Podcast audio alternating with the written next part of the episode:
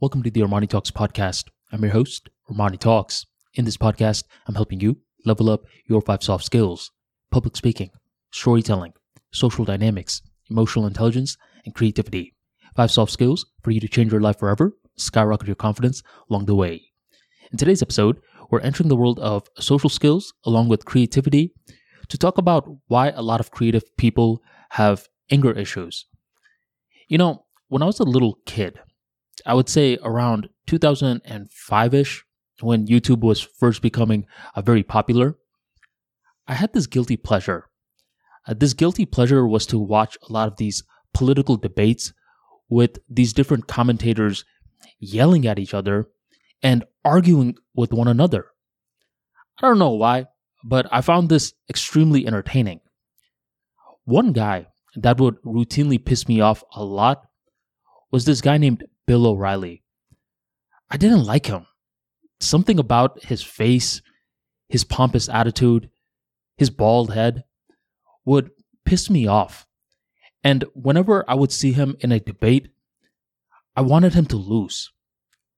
Well, as a couple of years went on by, there was this one viral clip of a young Bill O'Reilly that got released. In this clip, you could tell it's very old because he had hair.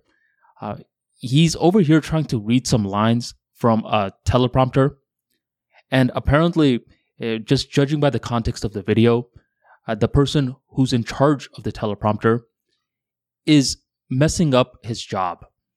When Bill O'Reilly is trying to read the lines, Bill is complaining that he doesn't see any lines.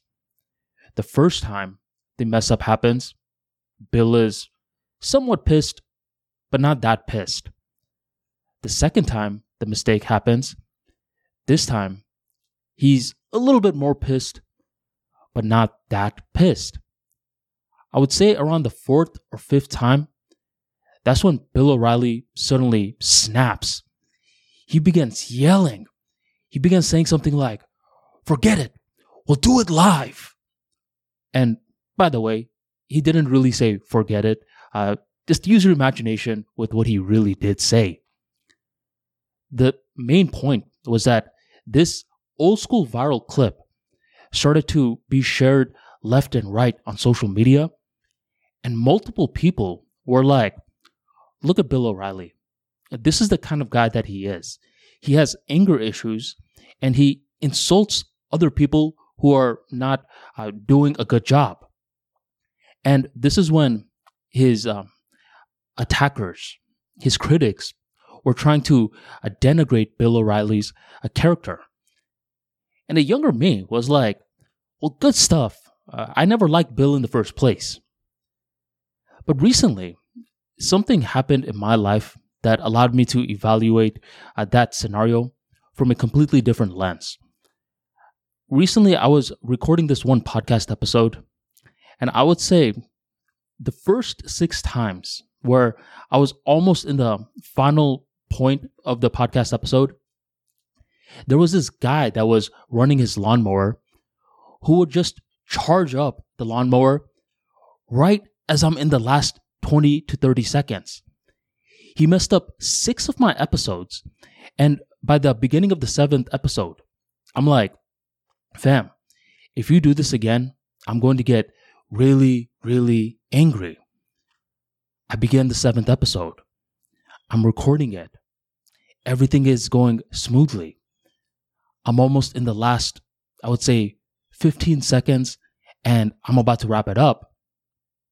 And by the 10th second, the lawnmower buzzes off and ruins my episode again.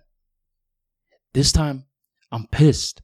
I'm over here getting as angry as Bill O'Reilly was in that one clip. I couldn't believe it. This lawn mowing guy is over here just messing with me. And that's when I started to understand something. I was very similar to Bill O'Reilly in that moment.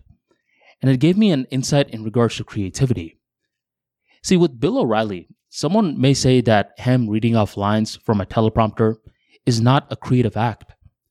However, I would disagree with that statement. Reading off lifeless lines and breathing life into it is a creative skill set. And when you're feeling it, when there's that level of inspiration that you're operating with, and there's a sudden thing from the external world that keeps throwing off that rhythm, it disrupts you. Creative people are very sensitive for that reason because they're operating with something that's happening internally. And when the external force is ruining that rhythm, suddenly they snap. And that's exactly why I was snapping when that guy kept messing up my podcast episodes. It's because in that moment, I was feeling that inspiration, that rhythm. You know, when you have a certain idea that you need to express, did you ever have a moment like that? Now imagine as you're trying to express that idea, Uh, someone keeps sniff, sniffling on their nose. They're like, and you're trying to go with the flow, but this guy is just sniffling his nose louder and louder each time. The first five times, you're like, okay, I'll let it slide. But by the sixth time, you're like, can you use a damn napkin? That's what happens with a lot of creative people. Now, is this right? I would say the answer is no. Uh, this is why it's very, very important for highly creative people uh, to build a thick skin. Because the thicker the skin, the less the stress. But thicker the skin, the more that you're capable of continuing on with your rhythm. This is why concentration skills and creativity go hand in hand. But that's not the purpose of today's episode.